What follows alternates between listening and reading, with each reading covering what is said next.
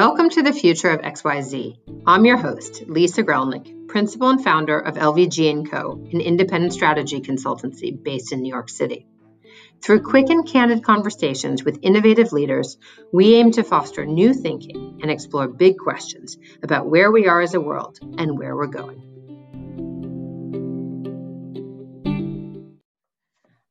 Welcome to the future of XYZ. This week we are uh, honored to host Omar Mitchell. Omar is the Vice President of Sustainable Infrastructure and Growth Initiatives at the National Hockey League or the NHL. Welcome, Omar, to the future of XYZ. Thanks, Lisa. I appreciate it, uh, you having me. Um, it's wonderful to have you.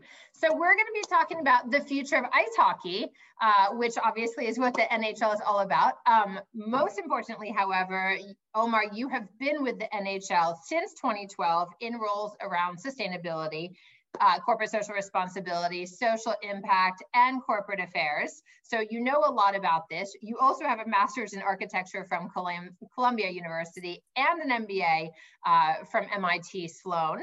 Uh, and it's an amazing combination in order to bring kind of the next generation of ice hockey to fruition.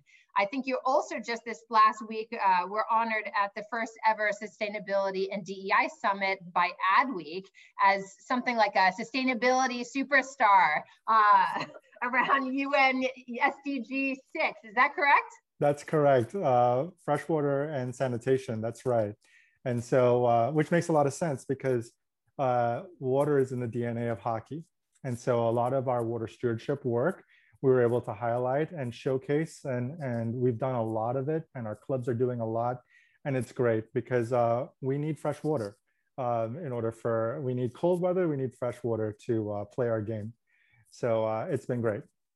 Absolutely. Well let's start i mean i think most people presumably listening um, or watching know what ice hockey the sport is uh, when we think about the future of ice hockey, we of course have to think about where it is now. And you just alluded to something that's obviously quite impactful, which is where the game is now. And of course, you and I have talked about this. My dad worked for the National Hockey League in one of the franchise teams, the San Jose Sharks, for uh, uh, more than a decade. So I know a little bit about it as well, but that was a while back. So where is the Hockey League now in terms of kind of its current status and especially in light of COVID?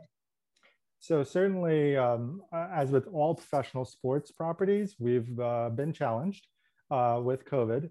Uh, so just to give you a little snapshot of our business, um, uh, certainly we took a pause at the end of March of last year when everything was happening in North America, and um, and we ended up playing the rest of our season at the end of uh, during the summertime. Imagine we were playing hockey in the summer um, in uh, in Canada. Hopefully in Canada. in Canada, and we did end up uh, finishing our season. And then we ended up um, playing a shortened or abbreviated season this uh, this uh, season, uh, starting in January, uh, 56 games instead of our usual 82. And certainly, we've seen we've had to navigate some challenges, much like any other business. Um, but that was just that's just a snapshot of our business. When we think about broadly about hockey and and and the growth of our game, we think about it in numerous different verticals, numerous different lenses. The first is things that are relevant and germane to, uh, to our sport, like the roots of our game. So the roots of our game uh, being born on frozen ponds. And I mentioned the fact that um, we need cold weather and we need fresh water in order for, for folks to enjoy the thrill of playing on a backyard rink or in a frozen little pond. To go out, right? Exactly. And that is, that's traditionally how a lot of our players have enjoyed and learned the game. And one great example of that is Wayne Gretzky, where he and his father, who recently passed, um, they literally, he literally learned his skills playing outdoors in his backyard rink. And so, for that rich tradition to continue, we need to ensure that we're addressing some of those fundamental um, uh, impacts to our game. When you think about it from another scope, we think about the growth of our game that's relevant to um, to the growth of fandom. Mm-hmm. And why this is really imp- important and critical is because hockey has traditionally been seen as very tribal. It's always been it's been seen as if you love the game and you know the game, then you'll always be part of the game and you're going to be the be- the biggest fan of our sport. But the idea is that um, no, if we want to be relevant in the 21st century as a sport, as a business, we need to ensure that we are going outside of our boundaries to ensure that we bring in other folks to, um, to our business and to our game. Yeah. And that's particularly true because when we see demographic shifts happening in North America, things like um, the fact that uh, minority populations will become the majority in the next 20 to 30 years, when we see things that's mirrored, that, that same sentiment is being mirrored in Canada. And we're seeing a lot more of these communities who traditionally have not played our game. Right. We want to get, we want them to be involved in our sport because we want them to believe and to understand the value of what we think hockey is. And it's not just about what we see on the ice every night, it's about the values of our sport yeah. that we believe that hockey can bring teamwork or understanding of teamwork, perseverance, uh, discipline, courage to folks, both uh, boys and girls. Yeah. And those are wonderful life skills that we want to impart using our game to impart in communities where we live, work, and play. That is the future of hockey. And that's what we want to make sure that we get to and be relevant because we know that for every kid that plays our game, we'll get a father, a mother, a sibling, or a friend, 3.1 fans or so to engage with in our sport. And that's meaningful to us. It is meaningful. It's interesting. I it's it's not related, but it is. I, I think back to, you know, kind of the 2000s when my dad was with the team and they were renegotiating the you know the tv deal and it was worth so much less than all the other major sports deals and i remember asking like why and there was this whole concept at the time before we had as much advanced technology that the average fan, even if they loved and hockey and knew the sport already, couldn't necessarily follow the puck on the TV you know? And so it was already this like dissuasion from following. Of course technology has brought us along in high def tv and everything so that's a little less of it. But it is true that there is a barrier to entry if you will on hockey in terms of its cultural relevance you know again weather wise and culturally uh, you know racially geographically whatever but also in terms of what people are used to. Um, and it's a it's a fascinating point because when we think about our business and again this goes to the future of our sport. When we think about our business and we think about what's meaningful to our fans especially our future focused fans gen z's and millennials who are consuming our game on multi platforms multi, multiple different platforms we are thinking about the type of content that would be relevant for them. And so one example just to illustrate this point one example is that we've created a technology where we put a, um, a microchip inside a puck mm-hmm. and on players' jerseys.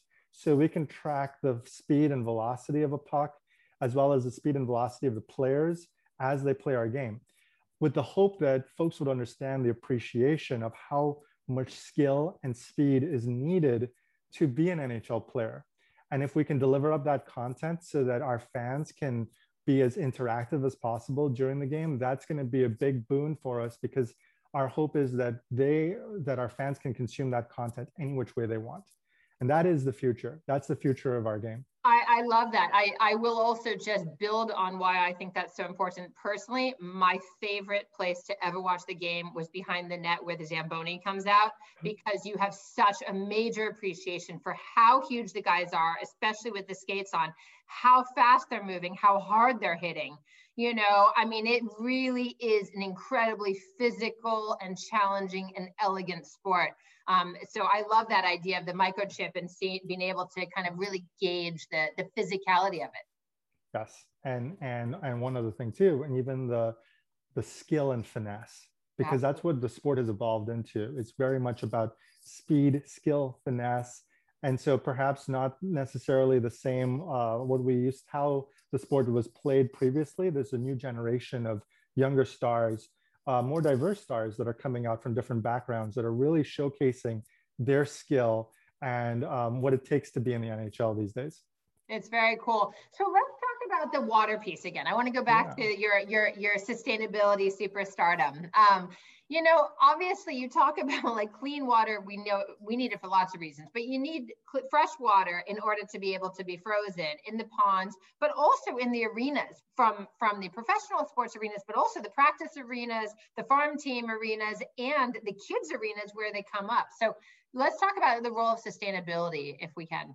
Absolutely. So um, the first thing I'll say is um, I'll um, I would like to give a timeline because a lot of this work didn't just happen overnight.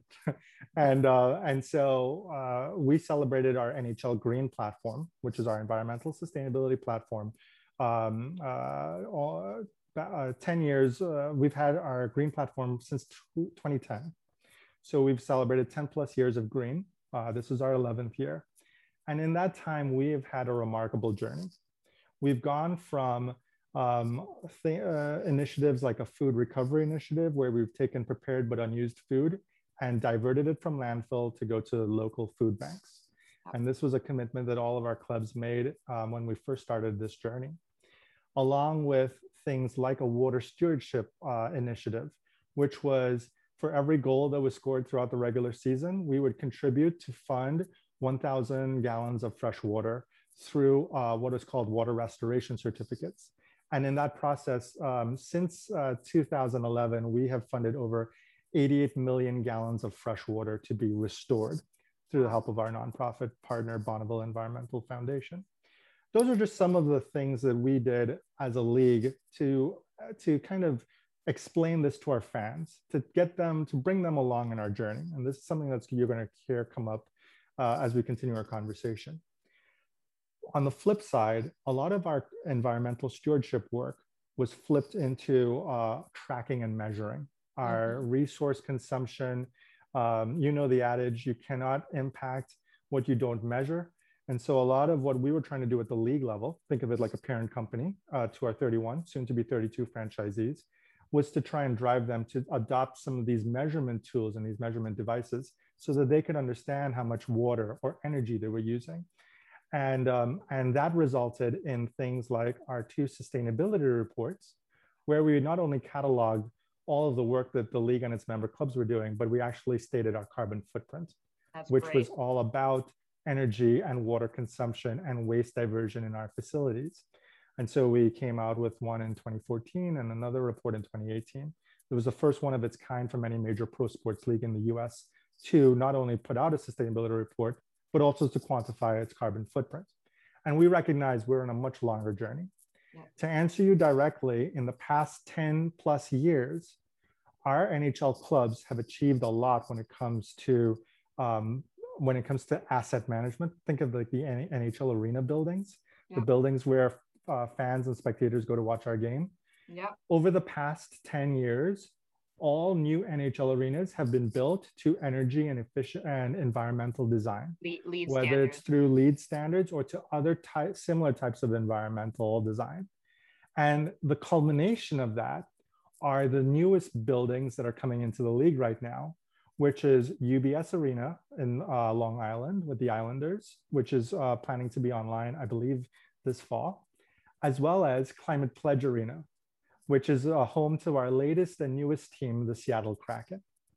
And what I see there is an evolution of this, this evolution has taken us now to where we have Climate Pledge Arena as one of the most state-of-the-art, most advanced environmental sustainability um, focused uh, multi-sport venues in the world.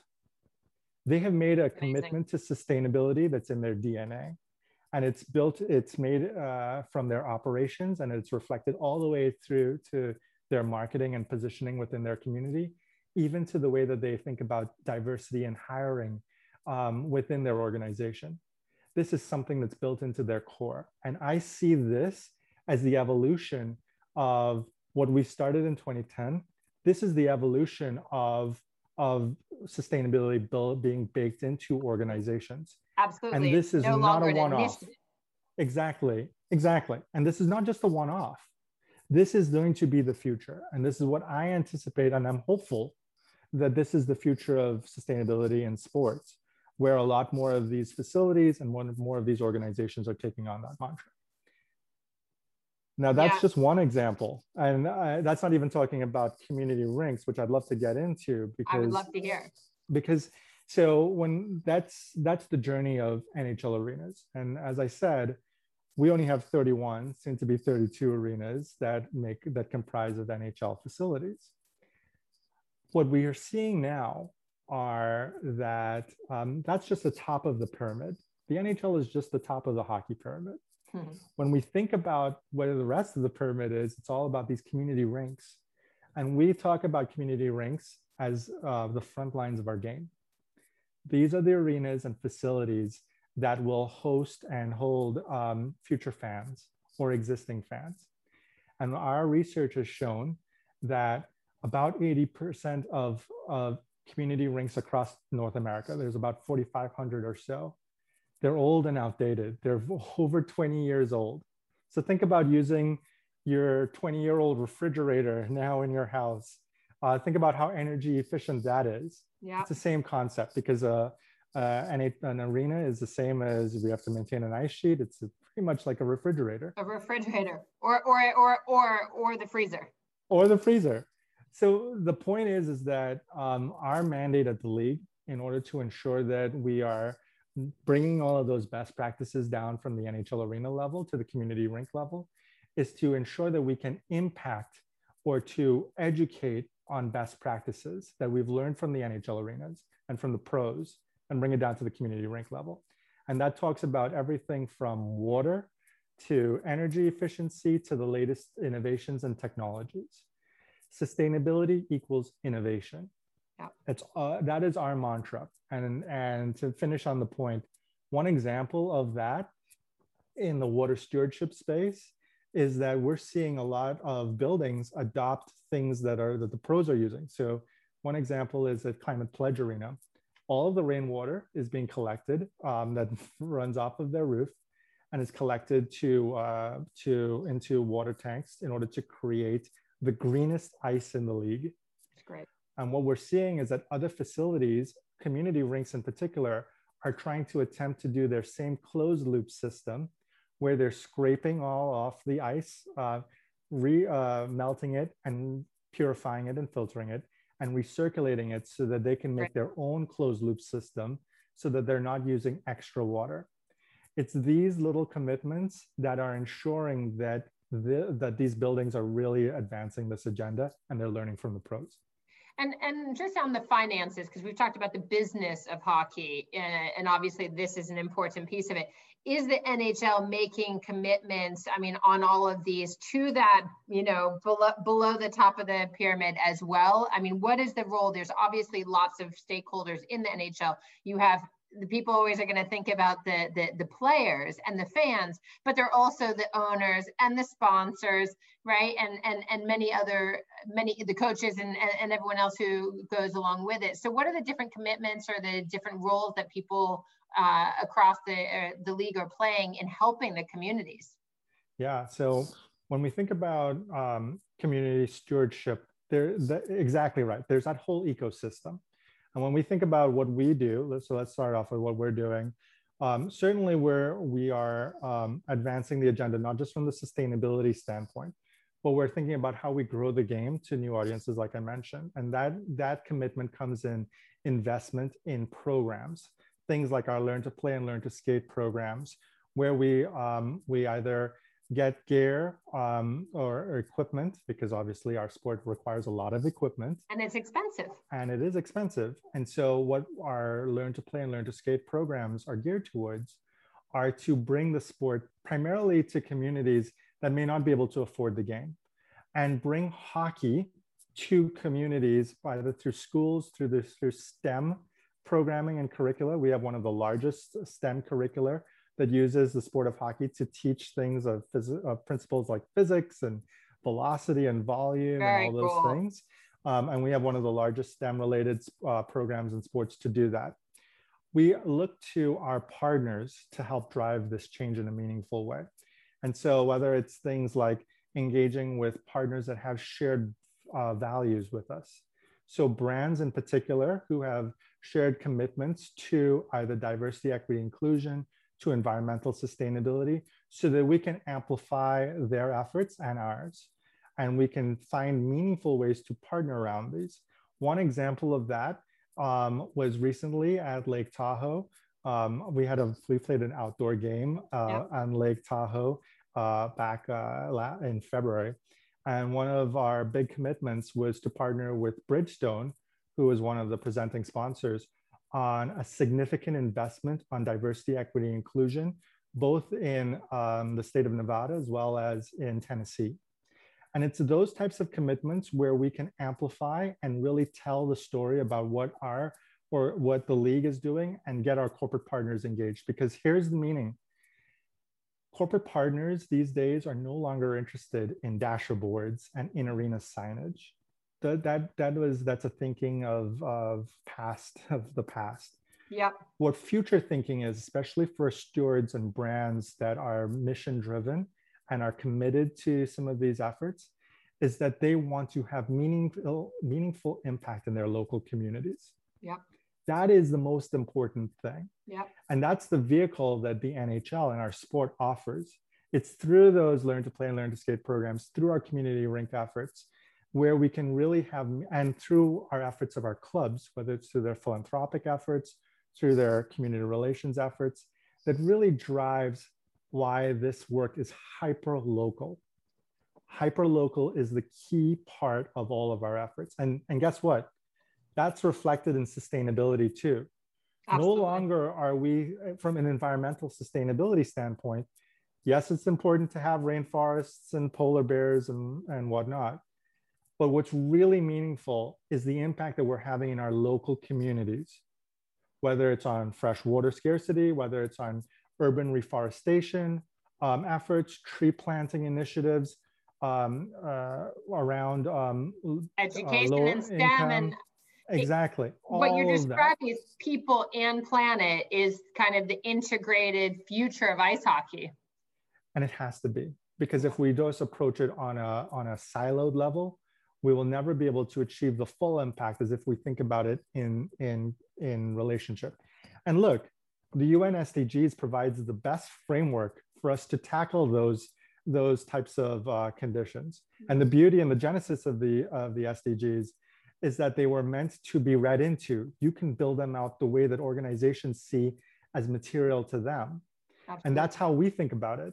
So when we think about our water stewardship efforts as, a, as, as an example, we think about how we can impact the sport of hockey when it comes to asset management, and we think about how it impacts our local communities where we live, work, and play.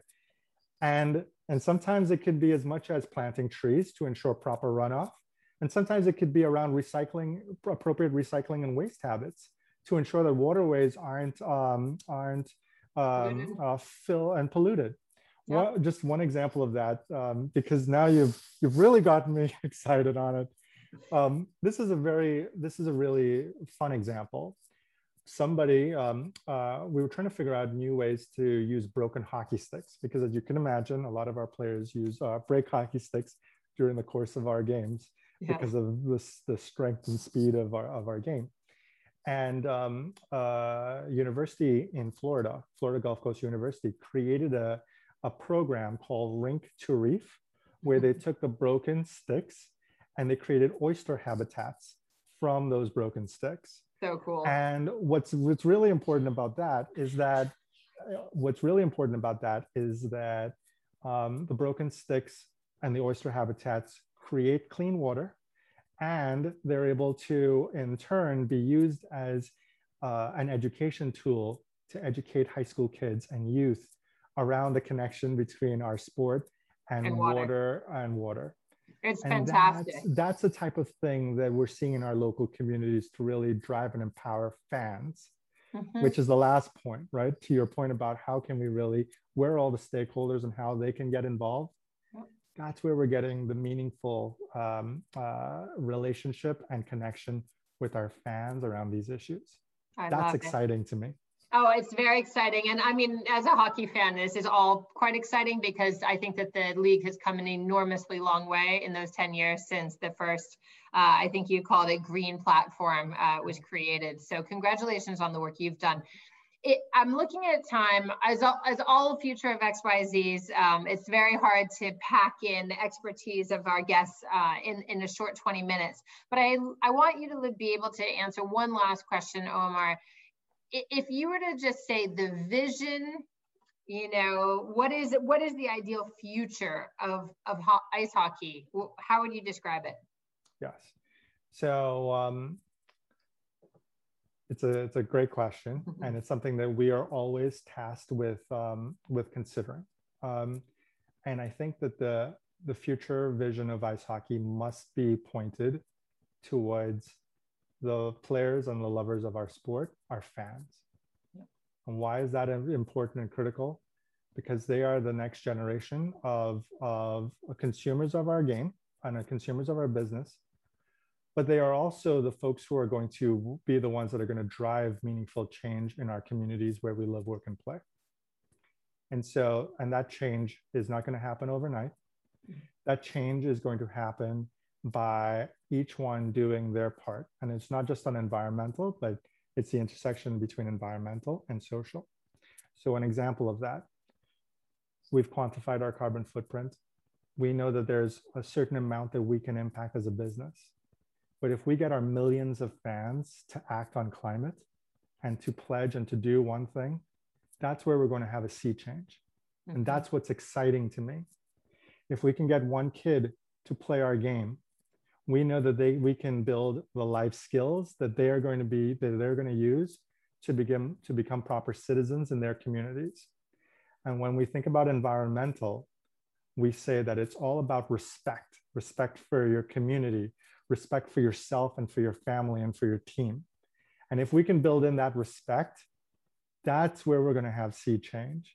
Imagine the sport of hockey being able to have that type of outsized influence.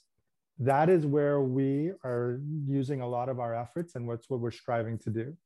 Because if we can have that one impact, that's where we're going to have sea change. I love it. Omar, thank you so much for joining us on the future of XYZ today. The future of ice hockey certainly seems bright. Thank you very much, Lisa. Thank you for having me. Um, and I, really do hope that this was useful. It was a great conversation. And um, look out for more. There's a lot of good things on the horizon um, from the NHL, and uh, we're excited. It's fantastic. And everyone, you can visit nhl.com, uh, obviously, to learn more about all their sustainability and social impact initiatives. And for Future of XYZ, you can watch on YouTube, you can listen on Apple, Spotify, every other platform where you get your podcast, and you can follow on uh, Future of XYZ on Instagram. We look forward to seeing you next week. And for today, the future of ice hockey is today and tomorrow and forever. So thank you. Thanks, Lisa. Thanks for listening to the future of XYZ. If you like what you've been hearing, please follow Lisa Gralnek on LinkedIn. Visit future-of.xyz or subscribe to the Future of XYZ podcast on Spotify, Apple, or wherever you get your podcasts.